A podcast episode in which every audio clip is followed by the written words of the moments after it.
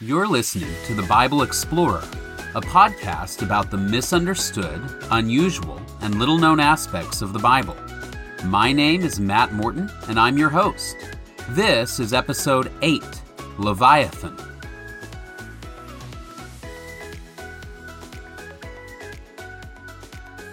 If you've read the Old Testament, you've probably run across the descriptions of a sea creature called Leviathan uh, and uh, wondered what in the world is that about. Uh, Leviathan is mentioned a few times in the Bible, mentioned a couple of times in the book of Psalms, Psalm 74 and Psalm 104.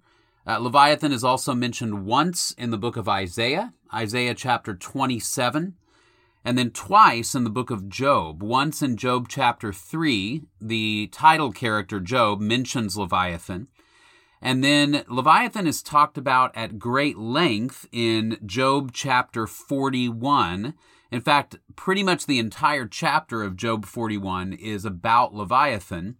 And God describes Leviathan in Job 41. So, so maybe you've read that before, and like a lot of people, kind of gone, what in the world is this creature that's being described. It's clear that it's a sea creature, but it's not really clear that it's a creature that any of us have ever come into contact with. Uh, what I wanted to do today then is talk about, first of all, what is Leviathan? Can we figure it out? Uh, and then secondly, uh, what do we do with something like this in the scripture when we run across some sort of description of a creature or some sort of um, maybe maybe even a scientific issue like this where we go is this is this accurate? Is this real right? Because uh, when you read about leviathan people go this doesn't seem like it's a scientific description of any creature that i'm aware of. So maybe it's a mythological creature that's being described. Um, so we want to look at that just a little bit and figure out how we approach that um, when we run across something like this, because I think it, it's going to say a lot about how we interpret and understand the Bible in general. So here's here's how I want to start. Uh, I want to read a little bit of Job 41 so that you get a sense of how Leviathan is described and what it is. And then we're going to talk a little bit about the context and maybe give some ideas about what's going on. So, this is God speaking, remember, um, in Job 41. Let me just read a little bit of what God says. He says to Job, Can you draw out Leviathan with a fish hook, or press down his tongue with a cord? Can you put a rope in his nose, or pierce his jaw with a hook? Will he make many supplications to you, or will he speak to you soft words? Will he make a covenant with you? Will you take him for a servant forever? Will you play with him as with a bird, or will you bind him for your maidens? So you kind of get the idea God is saying, Hey, Job, I am in charge of Leviathan. I can do what I want with this sea creature. You can't. Uh, further down in the same chapter, then, he describes Leviathan, and here's what God says about him. He says, I will not keep silence concerning his limbs, or his mighty strength, or his orderly frame. Who can strip off his outer armor? Who can come within his double mail? Who can open the doors of his face? Around his teeth there is terror. His strong scales are his pride, shut up as with a tight seal. One is so near to another that no air can come between them. They are joined one to another, they clasp each other and cannot be separated. His sneezes flash forth light, and his eyes are like the eyelids of the morning. Out of his mouth go burning torches. Sparks of fire leap forth. Out of his nostrils smoke goes forth, as from a boiling pot and burning rushes. His breath kindles coals, and a flame goes forth from his mouth. In his neck lodges strength, and dismay leaps before him. The folds of his flesh are joined together, firm on him and immovable. His heart is hard as a stone, even as hard as a lower millstone. When he raises himself up, the mighty fear because of the crashing, they are bewildered. The sword that reaches him cannot avail, nor the spear, the dart, or the javelin. He regards iron as straw, bronze as rotten wood. The arrow cannot make him flee. Sling stones are turned into stubble for him. Clubs are regarded as stubble. He laughs at the rattling of the javelin. His underparts are like sharp potsherds. He spreads out like a threshing sledge on the mire. He makes the depths boil like a pot. He makes the sea like a jar of ointment. Behind him he makes a wake to shine. One would think the deep to be gray haired. Nothing on earth is like him, one made without fear. He looks on everything that is high. He is king over all the sons of pride. So that's the biblical description of Leviathan. And as you can see, Leviathan is described as a massive, scary sea creature with scales, and he breathes fire, and you can't kill him with a javelin or with a dart or a sword. He's extremely destructive. Um, so you read that, and at at first, it definitely sounds like a dragon. Uh, it doesn't sound like any creature that you've ever heard of or encountered before. At least if you have encountered it, you're probably dead, right? So uh, nobody who has seen Leviathan has lived to tell the tale, apparently. Uh, but God tells Job, I can master Leviathan. I'm in charge of Leviathan. And if you remember, uh, this is in this section of the book of Job very much toward the end where Job has been questioning God's goodness and questioning God's plan because Job has been in a great deal of distress and suffering. And God essentially comes back to Job and he says, Hey, Job, I made the world, I made the animals, I'm in control. Who are you to question my plan? And so, in that context, he says, Let me just give you one illustration. This massive sea creature that everybody's afraid of, I'm in control of. That's the idea. But the question is, what is Leviathan? And, and uh, you know, a few people have offered options. In fact, a lot of people have offered options about what Leviathan is.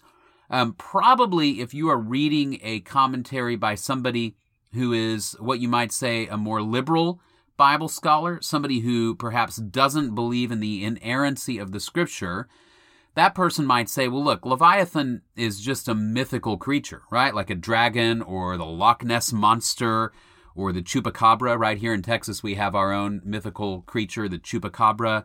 Or if you live in Canada, maybe it's Sasquatch, right? Something like that. That's what Leviathan is. Is, is it's just a mythical creature. And uh, since Job mentions Leviathan in Job chapter 3, maybe God is just coming back around to it and saying, hey, Job, even this nasty creature, Leviathan, that you're so afraid of, I can handle and manage. And so God might, some people say, make reference to even a mythological creature, even though it's not real, just to say, what you're afraid of, I'm in charge of.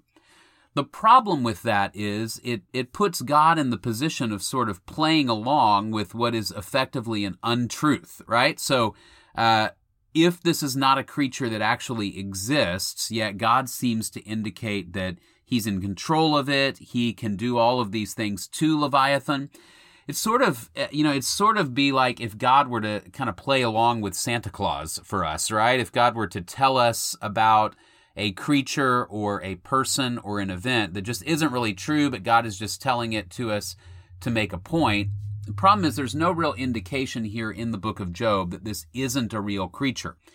And uh, I think that we're on shaky ground if God starts doing that. Especially the other issue is there are a lot of truly dangerous creatures in the world, like a lion or even a great white shark that uh, God could have used to make his point. He didn't have to use a mythical creature to make his point. So I don't, I don't personally think that the best uh, explanation here is that Leviathan is mythical.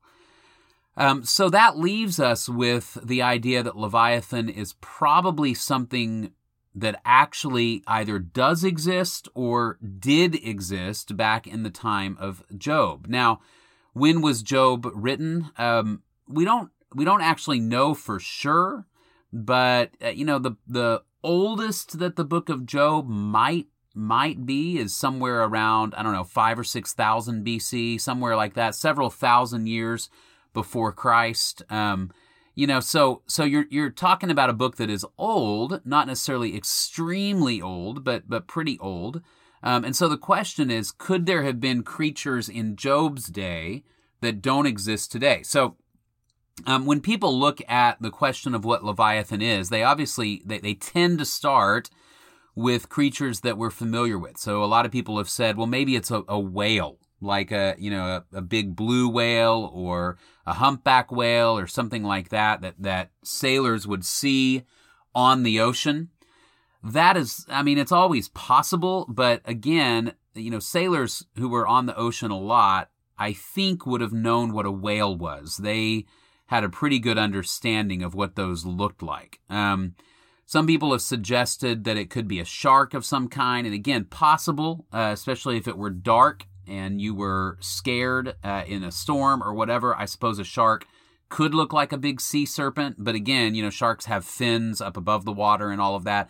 They're not scaly. Sharks don't breathe fire, um, nor do whales. Um, it's hard to understand what that could be referring to. Um, unless the, the fire breathing itself is a metaphor. But again, it doesn't appear to be a metaphor um, in the in the passage. Um, the most common uh, explanation for Leviathan, and this one actually puzzles me a little bit, but the most common one that people come up with is maybe it's a crocodile, right? Because crocodiles are scaly. Crocodiles kind of look like a dragon. They might blow out in such a way that they churn the water up. So it might sort of look like they're making the water boil. And so people may have gotten the idea that they were breathing fire underneath the water.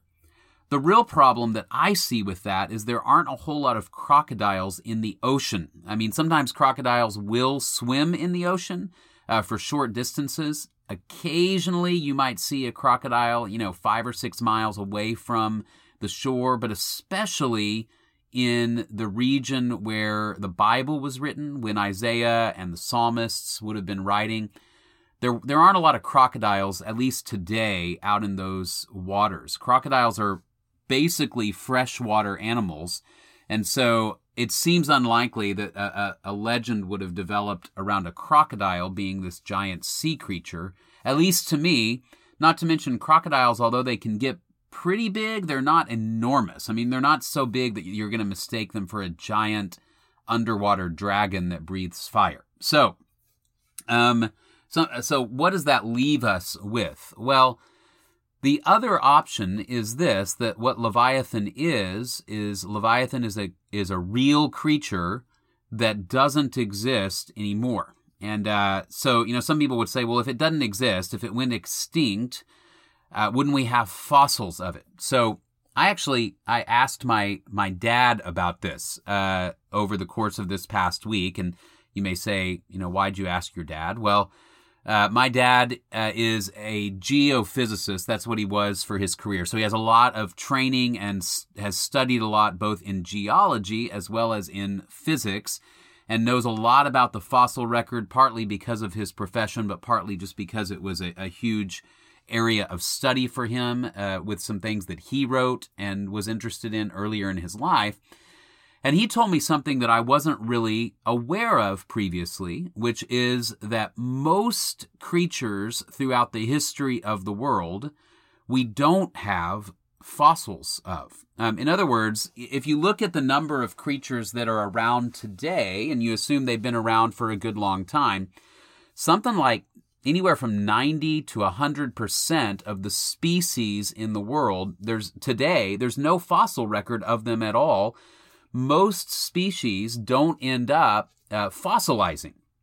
So, what that means is that there are probably lots of species that once existed that no longer exist, that there's no fossil record for them at all. They just have vanished without any trace of their existence.